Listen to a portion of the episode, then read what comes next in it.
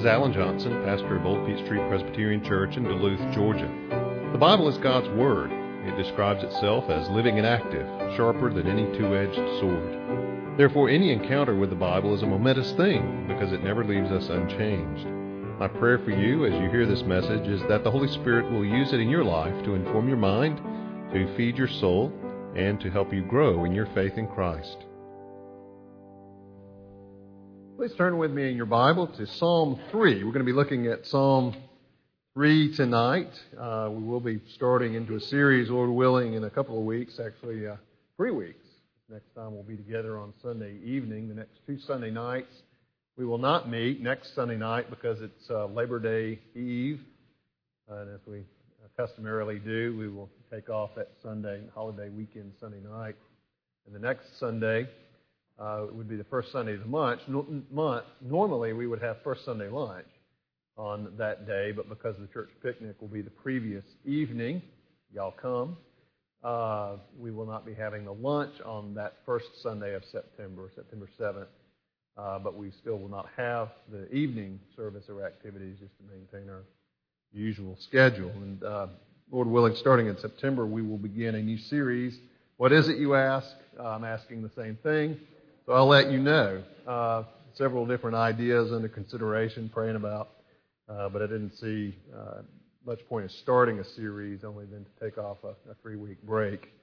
So uh, tonight, uh, I was you know, thinking through, praying through some things to look at, and uh, Psalm 3 stuck out to me as, a, as one of the early Psalms. Um, of course, Psalm 1 is sort of a gateway to the book of Psalms.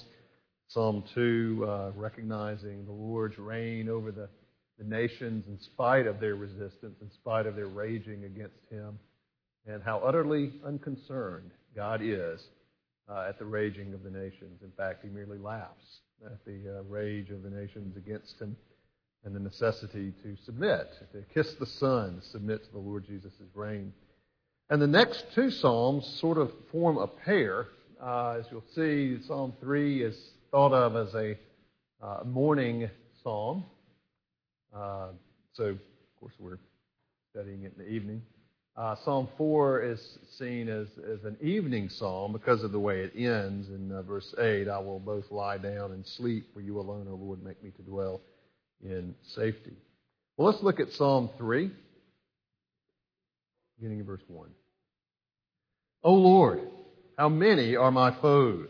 Many are rising against me. Many are saying of my soul, there is no salvation for him in God. But you, O Lord, are a shield about me, my glory, lifter of my head. I cried aloud to the Lord, and he answered me from his holy hill. I lay down and slept. I woke again, for the Lord sustained me. I will not be afraid of many thousands of people who have set themselves against me all around. Arise, O Lord, save me, O my God, for you strike all my enemies on the cheek. You break the teeth of the wicked. Salvation belongs to the Lord. Your blessing be upon your people. Let's pray. Father, this is your word, and your word is truth. And we pray that you would sanctify us by the truth. We ask it in Jesus' name. Amen you will notice that this psalm begins with an inscription. Uh, in the ESV, it's the uh, small caps there that read, A Psalm of David when he fled from Absalom, his son. Now, as you look at these inscriptions, uh, there is some debate over the nature of them. Uh, most, I think, the consensus opinion would be that they were not original with the Psalms uh, and therefore uh, perhaps not inspired. Others might say they were not original, but in God's uh, superintendence, they were appended to the Psalms. Um, so it's sometimes hard to know exactly how to take them.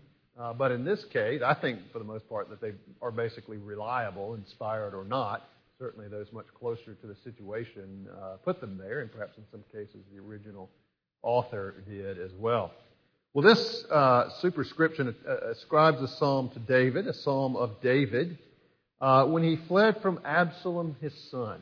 And as we read that, uh, certainly the words of the psalm uh, fit well with those events uh, of David's life. In fact, we start out in verse 1 uh, where David is writing of an overwhelming situation. He says, O Lord, how many are my foes? Many are rising against me. And you may recall uh, your Old Testament history when David was uh, confronted by Nathan because of his adultery with Bathsheba. Uh, we remember how uh, Nathan told the story of the, the, rich man and the poor man with his lamb, and uh, David's uh, anger at that injustice. And then Nathan, of course, turns the tables on David. You are the man. You are that one who took the poor man's one sheep. Uh, and David is cut to the heart. And um, he says, I have sinned against the Lord. And Nathan just as quickly says, You shall not die. But, however, there will be consequences to this wicked and sinful action of David. One of which was, as Nathan speaks to David, the Lord will raise up evil against you from within your own household. And in fact, that came to pass with David's son Absalom rebelling against David, rebelling against his father and against his reign, uh, developing a following uh, covertly, and then when everything became evident, David fleeing Jerusalem, having to actually uh, escape to get out of the city with what seemed like uh, a relative few number who were loyal to him and who are who were with him. And so that's the experience that's being described here this experience of David recognizing uh, just how many that maybe he thought were for him actually are against him to the point where he is having to flee the capital, to flee for his own life in the face of a rebellion coming from his own son.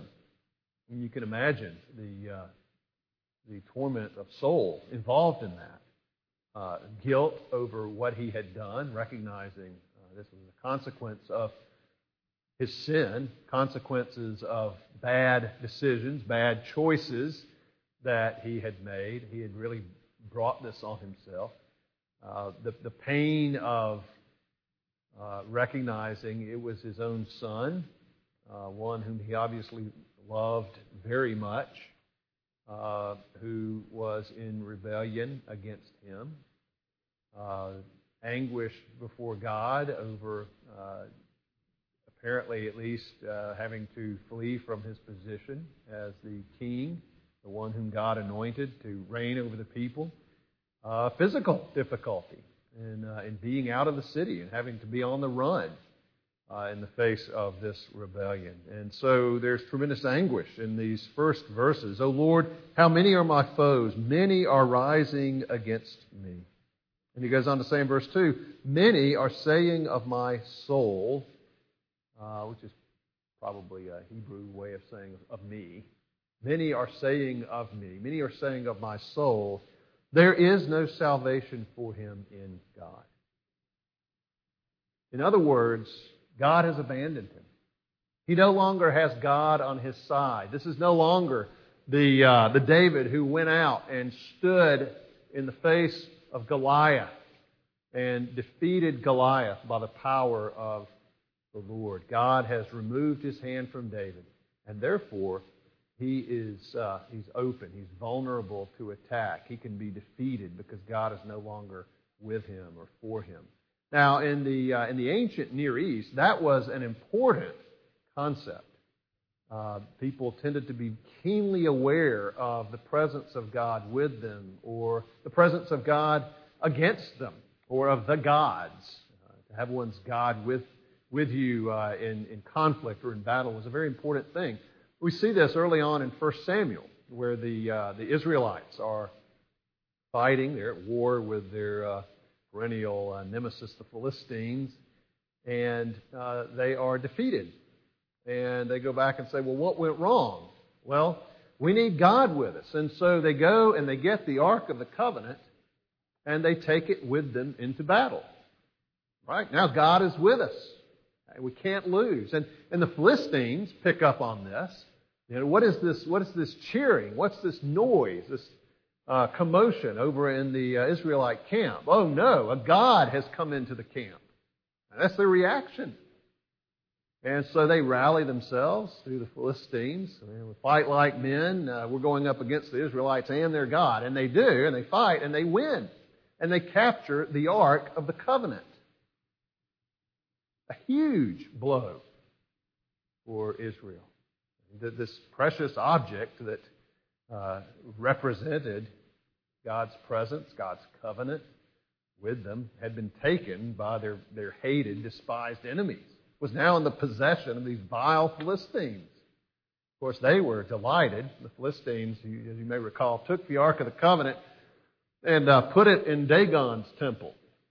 Uh, along with Dagon, maybe they were either offering this up to Dagon as the spoils of war, Dagon's mighty victory over Yahweh, or uh, maybe just adding the Israelite God to their own collection. Now we've got Dagon and Yahweh. You know, we're really tough. We're really strong only to get up the next day and find that Dagon had fallen down before the Ark of the Covenant. Well, that would never do, so they set Dagon back up. And the next day, sure enough, Dagon had fallen down again before the Ark of the Covenant. His head and his hands had broken off. Uh, Dagon knew who the real God was. And uh, so, that the, but the Israelites lost the ark, and of course Eli hears about this, and he he falls over dead at the loss of the ark. A huge and, tragedy for Israel. Uh, and even if their confidence in the ark was somewhat superstitious, which it seems to be, if we just have the ark with us, you know, we can't fail. Uh, what they needed was the presence of God, not the symbol of the presence of God. Uh, that's reflected here. They are saying of me, there is no salvation for him in God. God has abandoned him. God has removed himself from him. Uh, and he's an easy prey. He's an easy target. And so for David, uh, the rumor that was out there that God was no longer with him, that God was no longer for him, was a dangerous thing. It basically was a target on his back. But that's not the whole story. David knows that whatever the rumor might be, uh, there's, there's more going on here. He knows who he is. He knows who the Lord is. And he says in verse 3 But you, O Lord, are a shield about me, my glory and the lifter of my head. Whatever people might be saying, David knows that the truth is different. That the Lord, in fact, is his defender, a shield, the one who protects him uh, before and behind. David says, He is, you are, Lord, my glory. Uh, yes, David had sinned. Yes, he had messed up badly. Yes, he deserved the consequences that had come. But he also knew that no, he was not cut off from God. Uh, yes, God is one who forgives. And David knew what it was to be forgiven. And even though the consequences of his sin are grave, God has not abandoned him. God has not removed himself from him. And David knows it. Not only is he his glory, he says, You are the lifter of my head. Now, a couple ways we could understand that. One, is simply the idea of uh, perhaps you've done this with a child who's just before you and terribly ashamed, and they're looking down, and you take their chin and you just raise their head back up and say, You don't need to stand there ashamed.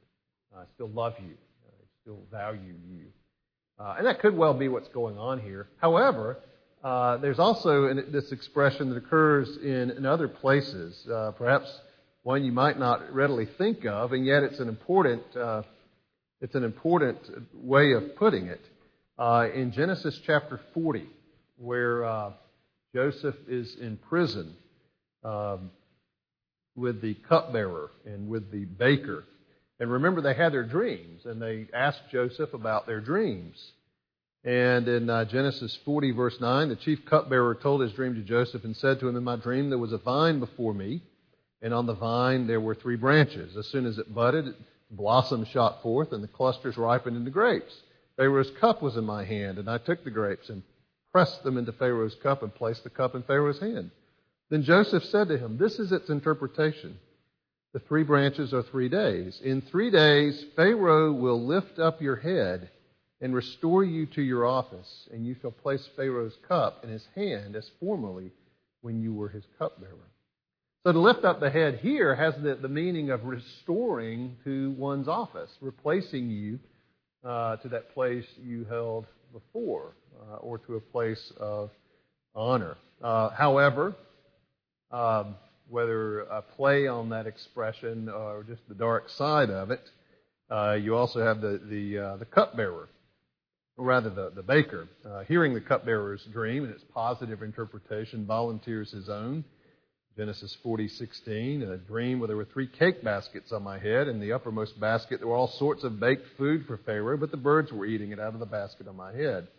Joseph answered and said, "This is its interpretation." The three baskets are three days. In three days, Pharaoh will lift up your head from you and hang you on a tree, and the birds will eat the flesh from you. Uh, we trust it's the former and not the latter that uh, David had in mind here. Uh, well, whether it's full restoration or simply the removal of one's shame, uh, David is confident that the Lord has not abandoned him. I cried aloud to the Lord, and he answered me from his holy hill from Zion, uh, the place of the Ark of the Covenant. Um, now, you and I have never had to flee, at least I don't think you have, I haven't, have not, in the face of actual physical enemies, uh, perhaps from natural enemies, a hurricane or something like that.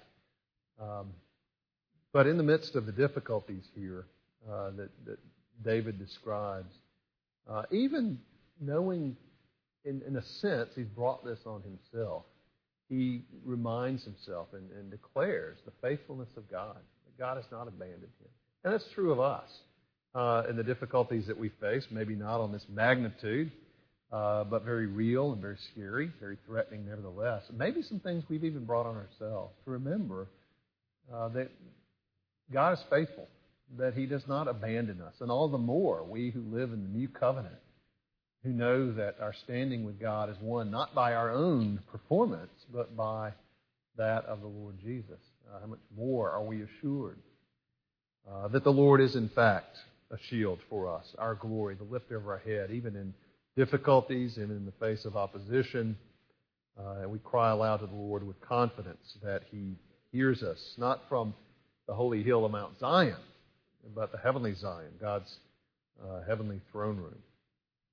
Well, David continues. It's a, it's a difficult, tumultuous situation. If you read about it, uh, you, you know the history of it, of David's being on the run, uh, uh, the, the, the, the upheaval in his reign because of Absalom, the war against Absalom, all of this going on.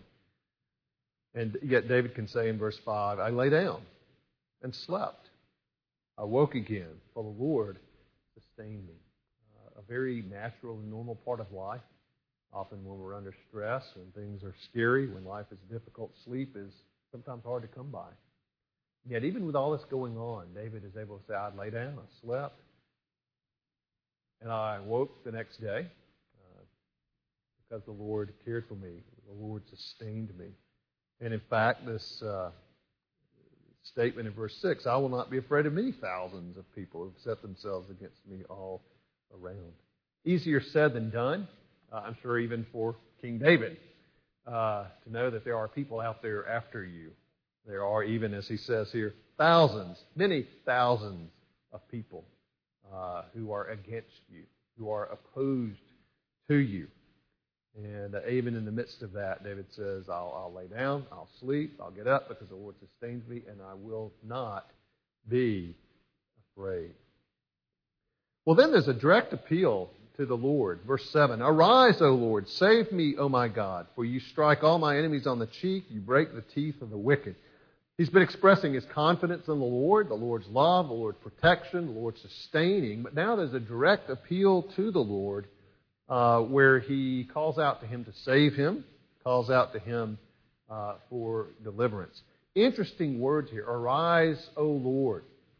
In Numbers chapter 10, uh, when the people were being led by the uh, pillar of cloud, the presence of the Lord, and the pillar of cloud by day, and then pillar of cloud or a pillar of uh, fire at night. Um, they would move as the Lord moved. And when the Lord in the pillar stood still, they would be still. They would set up camp. They would stay. But when that uh, pillar of, of fire or pillar of cloud began to move, they would pack up camp and they would follow. And at the end of Numbers chapter 10, Moses would say when the pillar of cloud would set out, when it became they, uh, evident that they were now to be on the move, he would say, Arise, O God, and let your enemies be scattered, and let those who hate you flee before you. And then when it would become still and they would establish the camp, he would say, Return, O Lord, to the many thousands, the tens of thousands of, uh, ten thousands of thousands of Israel. Uh, and David's language reflects that. Arise, O Lord, let your enemies be scattered. Let those who hate you flee before you. And I, I think that's intentional. David knew the Old Testament. He knew what he, what he had to that point, the, the, the books of Moses. And uh, the language, arise, O Lord, is calling on the Lord to go before, calling on the Lord to scatter the enemies, calling on the Lord to cause to flee those who hate him. And just as Jesus on the cross could quote uh, just a verse from a psalm to, in a sense, invoke the psalm in, in its entirety. When David says, Arise, O Lord, he is he's reflecting those words of Moses, calling on the Lord to be present, calling on the Lord to protect. Save me, O my God. You strike all my enemies on the cheek. I think, well, surely God could do more than that. Just a, just a smack on the cheek. Well, the point is, it's an insult, a, a tremendous insult to, to, smack somebody on the cheek. You know, it's just kind of an in your face snub. And uh, David is, in effect, calling on God to bring insult on his enemies, just as they have insulted God, and just as they have uh, arisen against God's anointed. In effect, just as they have brought insult to David, David calls on God to bring insult to them and to break their teeth, to render them powerless to harm. Some have suggested even uh, to render them speechless, their teeth full, or their mouth full of fragments of their teeth, so they can't talk, they can't speak against David. Uh, I think the first is more likely, uh, the teeth of a wild animal, or uh, what you want to uh, beware of, and um, it's like a wild animal after David. He's saying, break their teeth, render them unable uh, to harm. So return their insults, render them incapable of doing harm to me, calling on the Lord uh, to, to protect him and to fight for him. And then he comes to the end with this verse, verse 8 Salvation belongs to the Lord. Interesting uh, how, how close that is to the statement Jonah makes in Jonah chapter 2, verse 9. Uh, remember, he's he's recounting after he fled from the Lord and the Lord delivered him uh, the Lord's protection, and he comes to the end and says, Salvation is of the Lord. Salvation is from the Lord. Uh, it was Charles Haddon Spurgeon who said that verse, Jonah 2, verse 9, was the very essence of Calvinism. Salvation is of the Lord. And that's exactly what David says here. Salvation belongs to the Lord. It doesn't depend on David's own strength. It doesn't depend on the strength or the weakness, the wisdom or the foolishness of David's enemies. It depends on the Lord. And David recognizes that. But then this becomes more than personal, this becomes national. Salvation belongs to the Lord. Your blessing be on your people. David recognized that as the Lord's anointed, the chosen king over Israel, that the well being of Israel was tied up in his own well being. And as long as he was on the run, as long as the nation uh, was in turmoil, they would not experience blessing. They would not experience the peace, the shalom, the blessing of the Lord. And so he prays for that. Salvation belongs to the Lord. Your blessing be on your people. And that would come as the people followed the anointed king, David, and ultimately the line of David. But that's true to the present day. Uh, as we look at this psalm, again, we may experience this psalm because of life situations, because of difficulties and things that may arise, things that may come up that are scary. Uh, and yet, like David, we recognize the Lord's protection. We call on Him to guard us, and in, uh, in Him we can lie down and rest and sleep in peace and know that uh, we rise in the morning because the Lord has sustained us. But this psalm also reflects something much, much bigger than our day to day or month to month, even year to year ups and downs. Uh, it, it, it, depicts for us uh, a far greater battle that was fought and won on our behalf. Because the fact is that we are surrounded by the evil of sin, by the enemy of sin. And in fact, uh, as we look at this psalm, we would have to say we haven't really fully understood the psalm until we've recognized that uh, calling upon the Lord here ultimately for salvation is not just for physical deliverance, temporal deliverance, uh, but salvation from the eternal condemnation of our sin. And so as we look at this psalm, we are also celebrating the Lord's protection not just in life, but in eternity. Christ has uh, fought the battle for us. He's gone to the cross. He's gone into the grave. He has come out victorious. Salvation does belong to the Lord. It has been won for us by the Lord Jesus. And the Lord's blessing is on his people because Jesus is the one who was surrounded by and defeated by our enemies, but rose triumphantly so that we can be safe, so that we can be saved, so that we can know the blessing of the Lord on his people. Let's pray. Father, we thank you for this psalm, these few short words. And Father, we can only imagine the reality of what David experienced in being pursued and being forced to flee for his life, being at war against his own son. And yet, Father, we thank you uh, that we have a greater King, the Lord Jesus Christ, uh, who though he went to the cross, arose victoriously from the grave for us. Thank you, Father, that we are secure in him. Thank you that because Christ has died and is risen, you are indeed uh, the lifter of our heads. You are the one who is our shield. You are the one who is our glory. Father, thank you that because of our Savior, we can lie down and sleep in peace and arise in the morning knowing that you have sustained us. But Father, one day we will lie down and sleep in peace, and we will not awaken again in this world. We thank you, O God, especially at that time, that we will, in fact, as David has said here, uh, awake again.